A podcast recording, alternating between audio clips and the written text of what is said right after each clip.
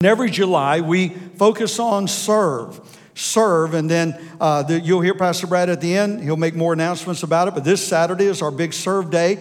We're joining hundreds of thousands of people around America that this Saturday we're going to be in our communities reaching out in acts of kindness. And we've got 10 to 15 groups that's going to be going out. We've already got them assigned. We're in schools and in homes and in ministries, and we're doing lawn painting, all kind of things, helping seniors, doing all type of ministry, just acts of kindness. And Pastor Brad will share with you at the end of the service how you can sign up and, and be a part of one of those teams. But I want to talk to you today on chosen to serve. Chosen to serve. Let's get right into our text that we're using every week throughout this series. And uh, we'll go through it together. It's in Matthew 20, verse 28. It says, Just as the Son of Man did not come to serve, to be served, but he came to serve.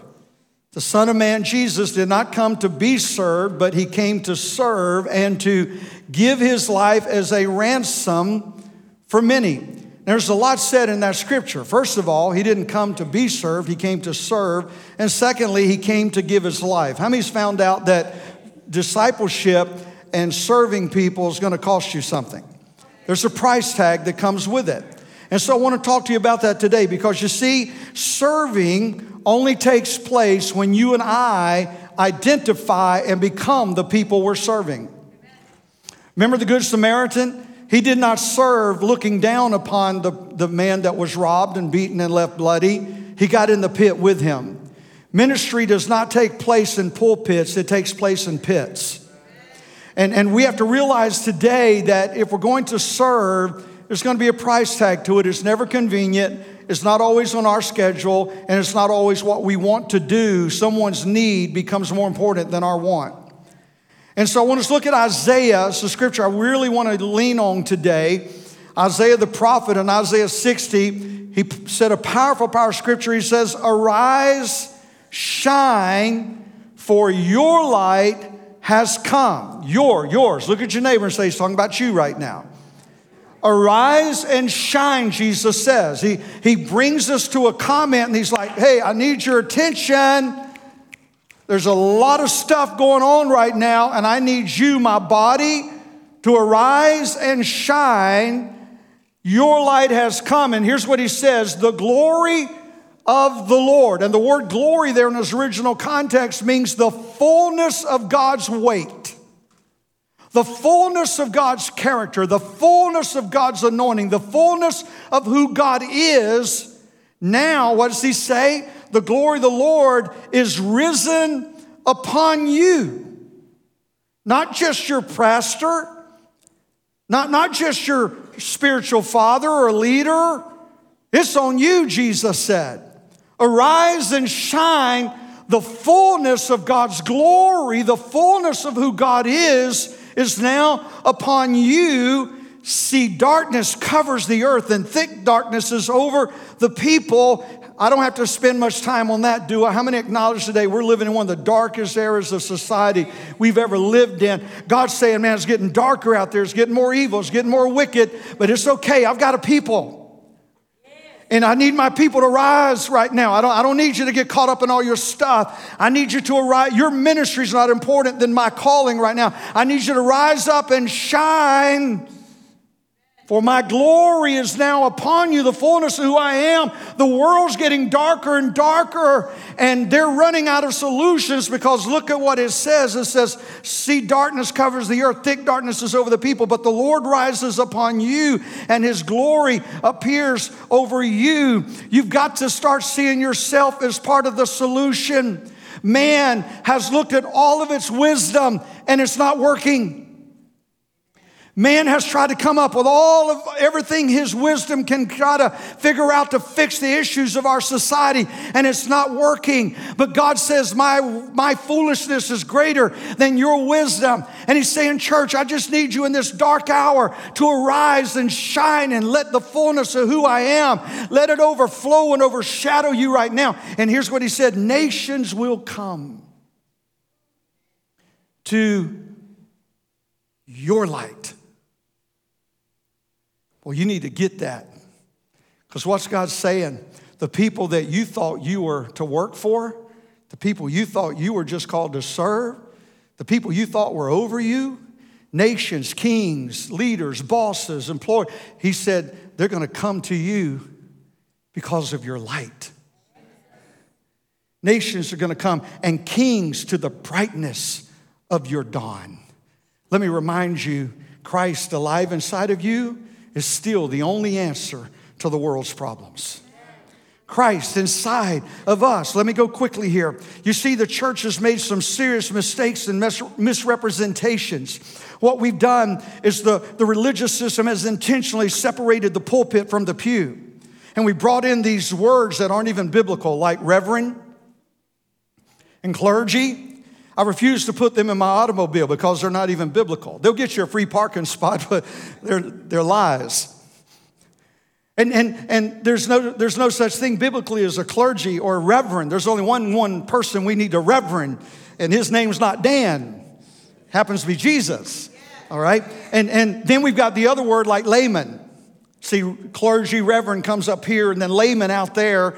And, and that's people in the church that aren't preachers but serve, so they're laymen. And you can't find that one in the Bible either, but we do that, and there's an intention in that to separate the two. But can I tell you, there's not just one minister in this congregation. And, and you know, uh, because of that separation, people think that we as pastors have this divine connection with God that you don't have. And it's like, there's a problem, preacher, fix it. And, and like I've been on deep sea fishing trips with my buddies, and we're like 12, 20 miles out, you know, and there's nothing but water separating us and land, and a storm comes up. And it's like getting bad, and they look at you like, do something. You got connections, talk, do something. and, I, and I tell them, I'm in sales, not management. I'm just a delivery boy. I didn't write the paper. You know, I don't have any connection different than yours. That's what I'm trying to get you to see today that there's not anyone in this church that has a stronger calling than anybody else. We just have different callings in the same body. And God wants to use every one of us. And here's what I want you to do today. I want to take you through some steps today that, that identify who you are and what God's wanting to do in your life. Step number one, I want you to say it with me I am a minister. Come on, say it with me. I am a minister. You see, people have this mindset because of that separation. Well, well, Pastor Dan, if you get sick and go in the hospital, is he's our pastor. We pay him to go visit you. Show me that in the Bible. It's not there. Now, I go to hospitals. I'm not too good to go to hospitals. I, I, I won't say I enjoy going to hospitals because I don't. I don't like people sick. But we have people in this church that have a gift for that. They were born for that. I, when I'm in a hospital, I care about you. I'm praying for you, but I'm thinking about the other 10 people that I need to get to today. But we got people in this church that they're gifted, man. They can sit down with you for an hour, two hours, pray with you, be there for you. They've got a gift that I don't have. And you will much rather them be there than me. Now, I'll come and they ask you, they, are trained. They ask you, do you want pastor to come? And I'm going to tell you, very, very seldom do we get that call. We'll call if we're needed there, but they're like, man, the prayer you just prayed, no, we don't need them. We, we've got people, they come, well, you got marriage problems, you got, you need to go see Pastor Dan. Our office is always open for you, but we've got people in this church far highly trained greater than me to, to deal with marriage issues. They're trained counselors. They've been equipped for that. I'm trained to a degree. They're trained above that. We've got people with gifts in this church. And what I'm trying to tell you is not that I don't want to do what I need to do. I will that and more. But it's great to know we've got people in this church that are gifted in areas I can't do it all. Pastor Brad can't do it all. You don't ask us to do it all. But the church has established a pattern that you've got to have these people that do everything, and that's why the body sits out and only 13% of it does anything. But I want to say at Transformation Church, we are all ministers of the gospel of Jesus Christ. All of us are ministers. You see, the truth is today that we've all got to realize in 1 Peter 2 9, but you, you, look at your neighbor say, He's talking to you right now. Now tell him back. No, he's really talking to you, okay? But here's what God says. Watch this now. I've got to hurry. But you are a chosen people. See, you're already going ahead of me. You're out preaching me right now. You are a chosen. You know what that means? You were. Hand, I started to call this sermon handpicked. You've been handpicked. You've been handpicked by God. You are a chosen people. Watch this a royal priesthood. You know what the priesthood was in charge of? Ministry. And God says, You, you, you, you know the one that you thought you couldn't do anything in the church or ministry, or you weren't equipped and you were afraid and you were shy and you were bashful, and you, He says, No, I've handpicked you for this, and you're a minister. Look at what he says. Shows me royal priesthood, a holy nation, a people belonging to God. Watch this. So that you may declare the praise of him who brought you out of darkness into his marvelous light. God's called every one of us in this building to be a minister. And can I say this to you? And I want you to look at me. I want every person in this building to start taking pride in the ministry that God's called you to. You may not be on this pulpit, you may never sing on this stage. But God called you to be a nurse. God called you to be a lawyer. God called you to collect garbage. God called you to work at a supermarket. God called you. He called you. He gave you a gift. He gave you a task. He gave you a reason to get up in the morning. And you need to go on that job tomorrow with a different mindset. I may be a nurse, but I'm called here to heal the sick in more ways than one. I may be a, a, manager over a company, but I'm more than a manager. I'm a pastor over these people. I'm a minister of the gospel of Jesus Christ. I've got a task bigger than running this business. I've been assigned to this by God. You need to start taking pride in who you are in Christ and the ministry that God's called you to be and start making a difference in the world that He's put you in. Come on, somebody. That we take pride in that. But you see, you're not just a minister, you have a specific purpose. You have a specific purpose, all right? You see, not one of you are supposed to be a part of everything. None of us are. We don't want you to a transformation church. We don't want you signing up for 100 things. And we have a lot going on. We want to know what is it that God created you for? How did God create you? What are your passions? What, you, what is it that just drives you? We don't want to assign you to ministry here. We want you to go through Grow Track. Let us help you tonight or today, right after this service in the, in the Grow Track room. If you've not been, go over there at 1230. We've got a meal for you. And we want to help you identify your passions, your gifts, how God made you, who you are, because we want you to serve in your passions and, and what moves you and drives you. You see, we believe that you have a specific purpose in life and you will never be happy until you're fulfilling it. Now, some of you need to hear that. There's people out there with mansions, They've got planes, they've got jets, they've got monster cars, they've got all kind of money, and they're killing themselves because they're not happy. Because you will never be happy in life until you've connected with your divine purpose that God has assigned you to. That's why 87% of the church never has found their purpose in God. So they come to church every Sunday looking for a meal, looking for God to feed them, getting refilled, get that empty tank full again. Why is it empty? Because if you've been in your purpose all week long, it's still full. And they come to church and they're like, come on, preacher, give me, give me, give me.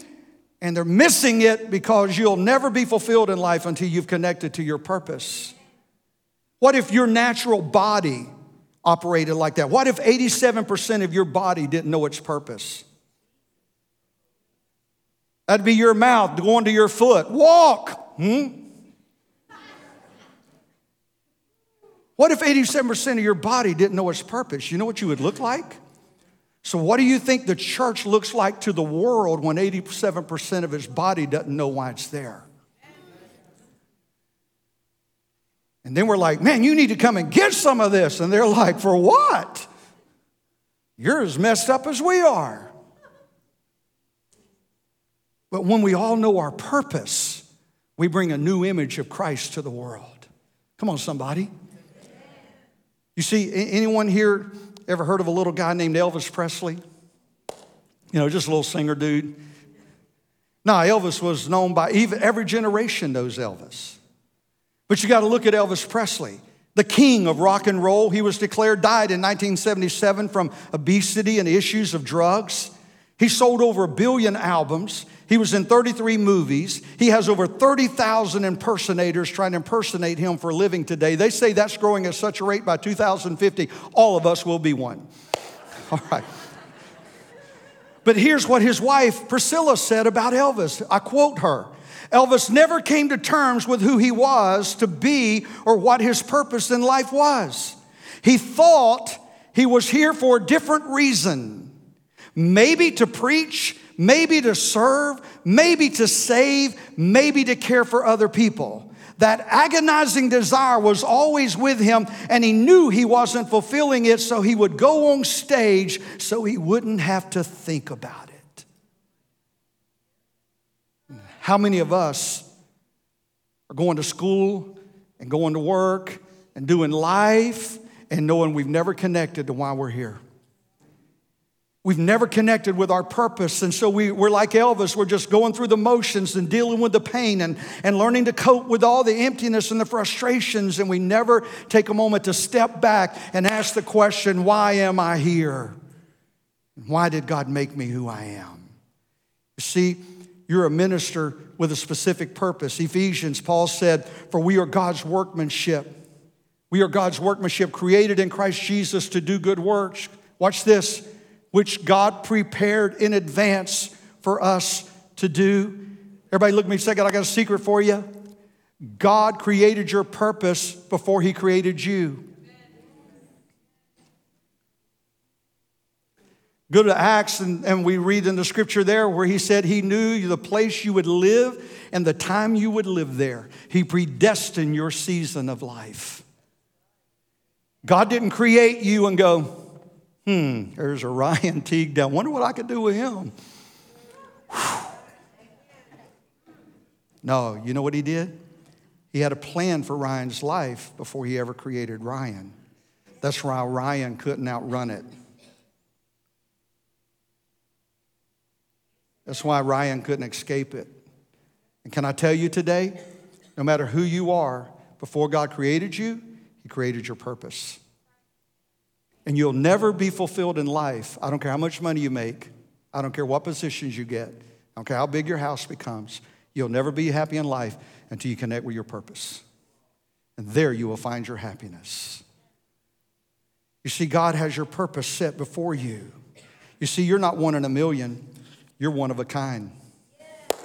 Oh, you need to tell your neighbor that right now. you've been wanting to say that to somebody all week long. Come on. I'm one of a kind. Come on, somebody. Come on, wives, you need husbands, you better jump all over that. Your pastor just gave you permission to tell your wife, you are one lucky lady. You got one of a kind. All right. All right.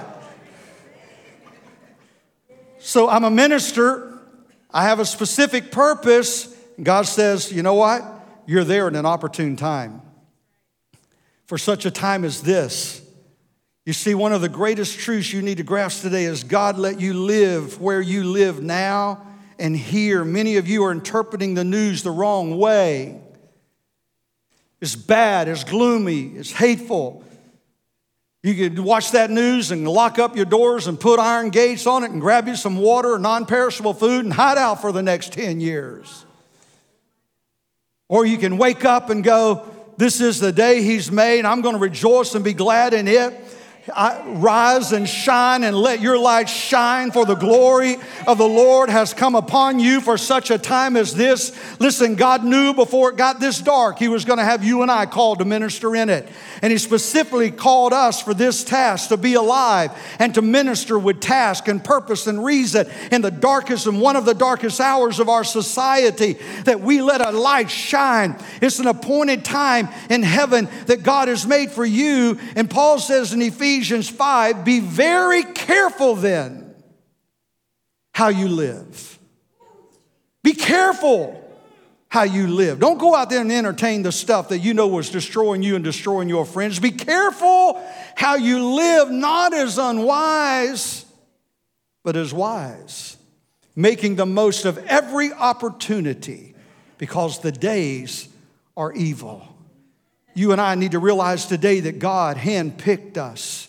Why do you think you're facing such opposition in your life right now? Anybody besides me had some stuff going against you? Come on, anybody besides my family had some stuff? Man, it's like, where in the world is all of this coming from?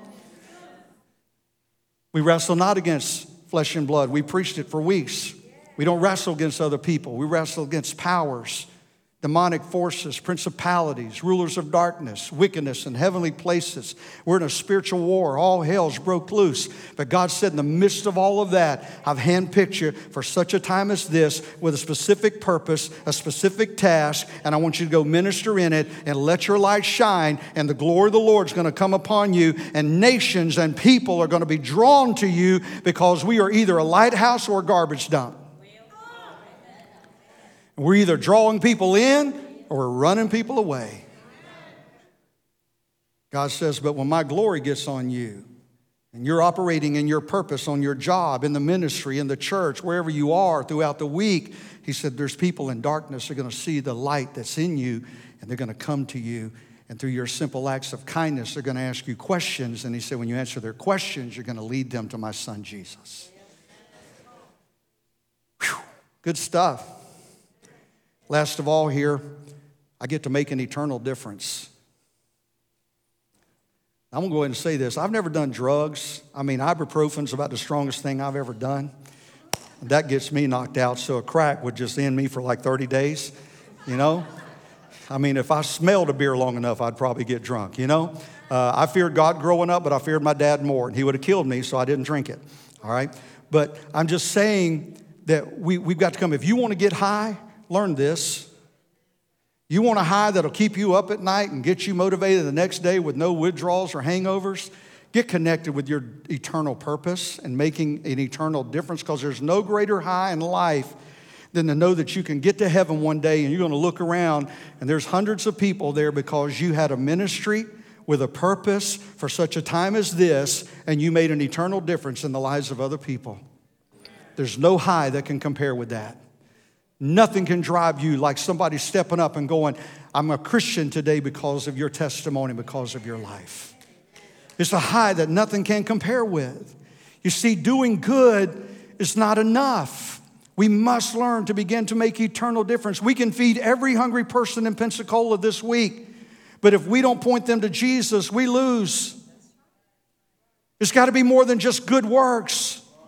There's got to be an eternal difference made in the lives of people. It's not enough to just get them to church. We've got to introduce them to Jesus and help them find freedom and discover their purpose and go make a difference in the lives of others as we make a difference in the lives of others that we have the opportunity to make an eternal difference in the lives of other people. Paul in 1 Corinthians put it like this If any man builds on the foundation using gold, silver, costly stones, wood, hay, or straw, his work will be shown for what it is because the day of judgment will bring it to light. Redirect everything you're doing and begin to focus on doing things that will create an eternal difference in the lives of other people. Can I go ahead and say this to you? We have no pantry in this church right now. We will not do it for the first two years of existence here because I do not want this community that's in poverty to look at us as only a free pantry. So that's an intentional decision we made because we want them to receive us as a house of worship, a place of rescue, a place to find Jesus, a place to change your life, come in and meet Jesus. And once we're known as that in this community, we will start doing the food. But if all I do is feed this community and I don't give them Jesus, I failed them. Come on, are you hearing what I'm saying today? And, and the church, we've got to be careful, continue to do acts of kindness. I mean, we help people, but we, we're not announcing there's a food pantry here because there's not one yet. On purpose, because when they come here, we'll help them at times. What we want to do is do you know Jesus first? Because more than give you a bag of groceries, let's teach you how to plant a field of corn and how to grow and what got you in this situation. Let's break the curses that's upon your family of poverty. Let's get that spiritual thing taken care of, and we're going to help you along the way. Come on, you with me? And so we've got to make an eternal difference in the lives of other people. You see, my agenda as your pastor is not to provide a place for church for you. See how quiet it got? It was that quiet in the first service, too. That's not my agenda. My agenda is not to provide a church service for you today. Let me explain that. Because you see, we're, we're eternal people, right? And, and so my job is to create, my agenda is to create an atmosphere here that the hurting and the broken and the lost and the lonely can come and sit at a table and eat and find hope and peace and joy. You see, Sunday morning should not be a table spread for mature Christians. You should not be coming to church if you're a mature, healthy Christian. You should not be coming to church to be fed. You should have eaten before you got here. You should have ate yesterday and Friday and Thursday and Wednesday and Tuesday and Monday of spiritual food. You should not be coming on Sunday to be fed. If you came here today lost, hurting, sick, broken, wounded, empty, please sit down at the table, get a fork in one hand and a spoon in another.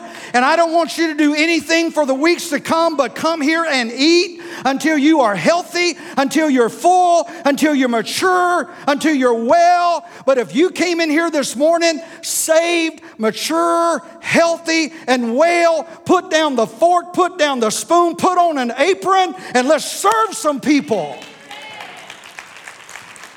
that are hurting lonely, broken. When my children were infants, I fed them. When they became adults, they moved out of my house and they feed themselves. And I'm telling you today, and I'm not, I'm, I don't, I'm not preaching mean, Emma. It ain't coming across. I just want to make sure. I'm trying to wake you up because the religious world has ruined us. What church is for me Uh, I don't even need church to stay saved. I come to church so I can fellowship with my brothers and sisters and we can build an army bigger than what I can do myself. And together we can touch more people at one time than I can by myself with the hope of Jesus. And so we've got to realize today that God wants you to come and He wants you to be fed. I believe anyone that comes to this church on Sunday morning is going to leave here fed. You're going to leave here encouraged. You see, my job's not to feed you, it's to equip you if you're mature. My job is to challenge you, is to motivate you. But God wants you to learn to self feed so that you don't come to church in need, you come to church ready to give and to serve the needs of others. And so, how do we do that? Ephesians, I've got to, ooh, I've got to quickly go. Ephesians 4. Now, these are the gifts Christ gave to the church the apostles, the prophets, the evangelists, the pastors, the teachers. Their responsibility is to equip God's people, there it is, to do his work, build up the church, the body of Christ. So, how do you minister in the body? Here they are, real quick. Number one, through your gifts and your passions. Through your gifts and your passions. Let us help identify within you what fires you up. How many in here like to fish? Come on, guys, help me. Come on, I need a hoorah or something. Come on. Any fishermen in here? Anybody like to hunt? Come on, real men hunt. All right. Whew. Yeah. Any real hunters, bow hunters in the house? All right. He's my man back there. Okay. All right. Any ladies like to shop in here? Rest of you lying. Okay. All we want you to do is find something you love to do. How did God wire you? If you don't know how to shop, see my wife after church. She'll teach you.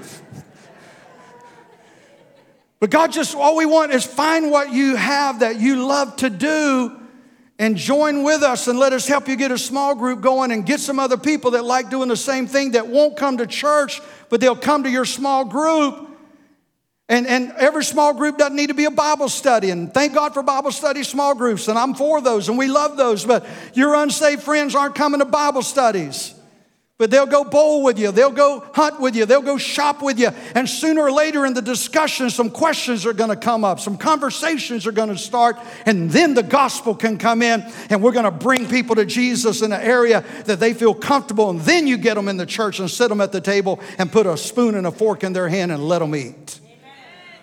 Find your gifts and your passions. And if you haven't done that, go through Grow Track today, right after this service, and we'll feed you and we'll help you find out what those are. Number two is you minister through your life experiences. You minister through your life experiences. You see, God creates, and He wants you to become creative. God wants you to take your life experiences and learn how to minister to other people through them. Use that, that area of passion, get conversation going, and then change somebody's life. And I, I hear this, I've heard it, and not many, but you'll hear you know, I just don't do the group thing. I, I don't do that thing outside of church. Well, you're kind of going against the Word of God because He said it in Romans. Watch this. He said it in Romans 12. So here's what I want you to do God helping you, take your everyday, not Sunday, take your everyday, ordinary life. You're sleeping, eating, going to work, walking around life and place it before God as an offering. Embracing what God does for you is the best thing you can do for Him. God's saying, take your everyday life, the passions and the gifts that I place within you, and go use them and create ministry through them and go change somebody's life. Let the light shine upon you. Let the glory of the Lord rise up upon you and be a light in darkness. And so you're using these experiences of life to minister to other people. And last of all, we minister out of our pain. Anybody besides me just don't like pain? It hurts when I hurt.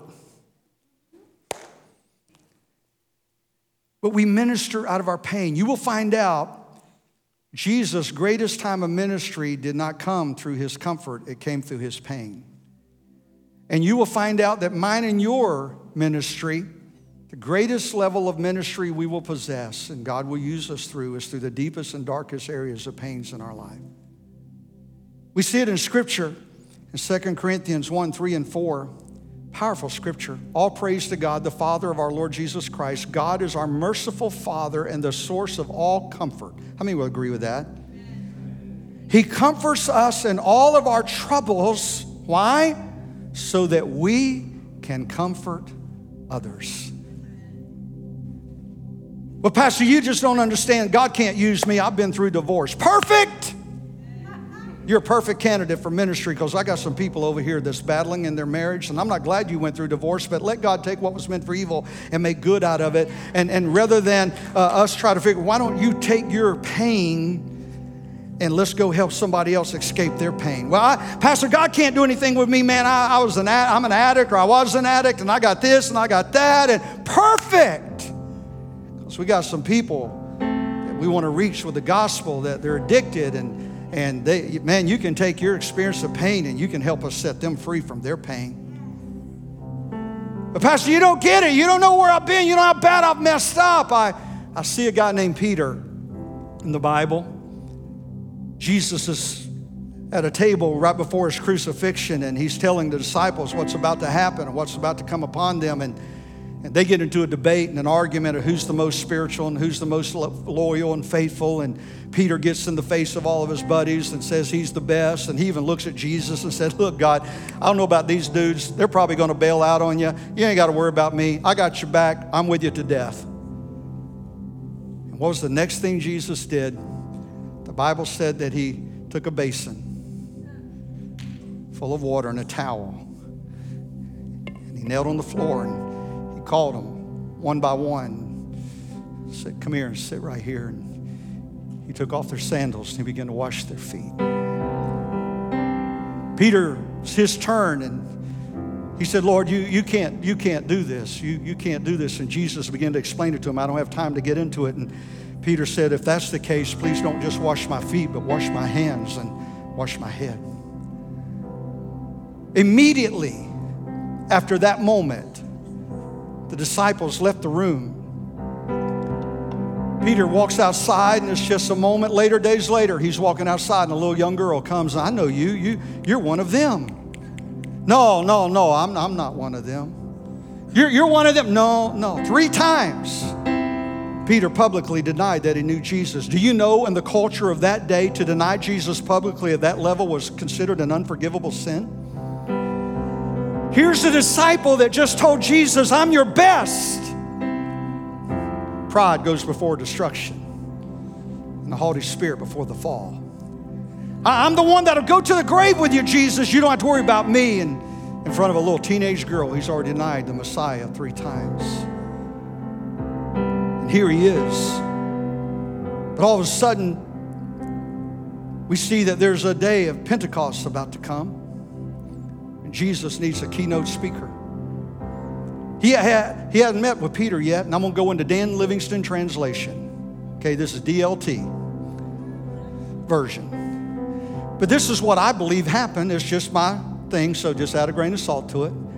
But something supernatural had to happen for 120 people, Christians, to come in one accord in an upper room. Because that had never happened yet and has not happened since. I, I believe that Peter, because the word got out that Jesus wants you, Peter. Jesus needs to see you, Peter. And I, can you imagine being Peter right now and having to go into the woodshed with Jesus? After all that pride, all that ego, all that attitude, you just went out and did the unforgivable. Oh, Peter, man, Jesus fixing to whoop you, man. You fixing to get the beating of your life, Peter. I can hear these disciples telling him, man, Jesus got, oh, you did it. Peter goes in there and meets with Jesus. He comes out, he goes into an upper room. What did he say, Peter? What did he do? I don't see any marks, I don't see scars. No blood, Peter. What happened? Here's what I believe happened. I believe Peter got in that woodshed with Jesus and he didn't have a paddle and he didn't have a switch and he didn't have a board.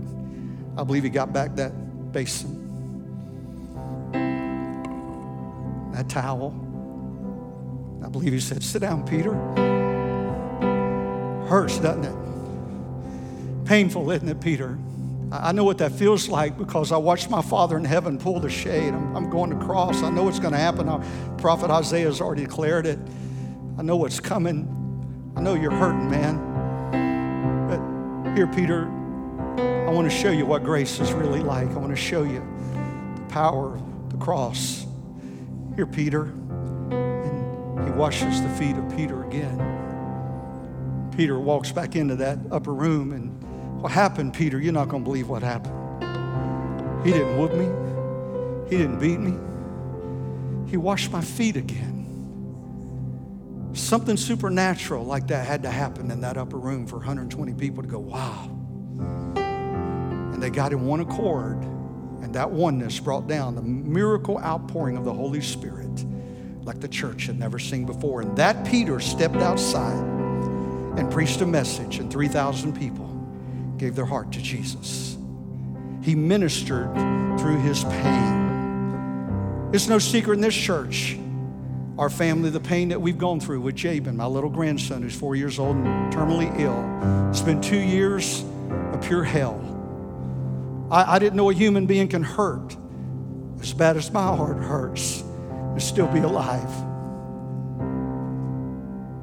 But through that pain, God has opened up doors of ministry that I can't explain to you. There are 10s and 20s and 30s and 40s of churches across our nation right now that are contacting and let us know we've started a ministry for special need children in our church because of your grandson. We had a church and their whole staff walk through our building this past week from Gulf Breeze going. We've been watching the story of your grandson and, and what you guys are doing with the Haven, and, and we're, we're starting one in Gulf Breeze. Show us how to do it and what to do. On August the 5th, we've got our grand opening of our haven that we're hosting here at the church, our open house, and hospitals have jumped on board with us. Schools have jumped on board with us. A hospital is catering all the food for 350 families. We're, we're seeing uh, all kind of support come in, and every family with a special needs child in Escambia and Santa Rosa County is going to receive an invite to come and walk through our campus and know there's a safe place you can come and your child will be taken care of. And it's all been birthed out of pain. You got to realize today that your greatest opportunity of pain is not going to come through your mountaintops of victory, they're going to come through your valleys of darkness. The things that you thought were going to destroy you, God's going to raise up. You're going to let your light shine, and His glory is going to rest upon you, and the nations are going to come, and they're going to hear the hope that only you can give, but it comes out of your pain and your deliverance. In Jesus' name. Bow your heads with me. Father, I, thank you for this body. I thank you today, God, that you have called us, you've separated us. And God, I thank you for these people, Father. And I, I just pray over them today, God, that your anointing will rest upon their life and that you will speak to our hearts today and you will challenge us, God, with this word. That, Father, we're all ministers, we all have a specific purpose. We've all been assigned for such a time as this. And God, we can make an eternal difference in the lives of others. God, I pray, Father, that you help us, God, to, to learn to get our passions and our gifts identify them, to take our life experiences, Father, and let you use them. And God, let us dig deep down into the very dark areas of our life where pain was so real. And now let us come to the mountaintop with it and let us minister hope and life to the hurting through it. In Jesus' name.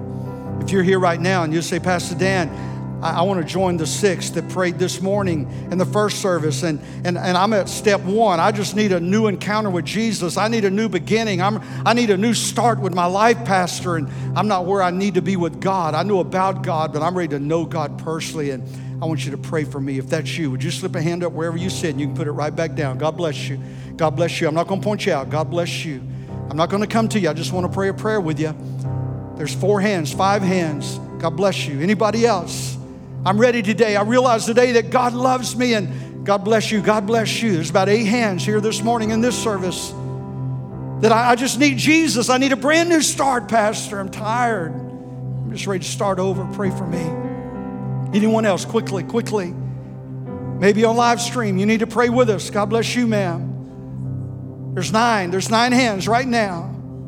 Jesus wants to change your world and change your life. He wants to give you a new beginning. In Jesus' name. If you raise your hand or you did not, you need Jesus in your life today. Pray this prayer with me. Say, Dear Jesus, I come to you now. You said in your word, if I would come to you, confess with my mouth that you are Lord, believe in my heart you raised from the dead, I can be saved. Right now, I come, I confess, I believe and I receive you as my Lord and Savior. In Jesus' name, amen. Amen. Come on, you join me and let's celebrate with these that have prayed this morning. Amen.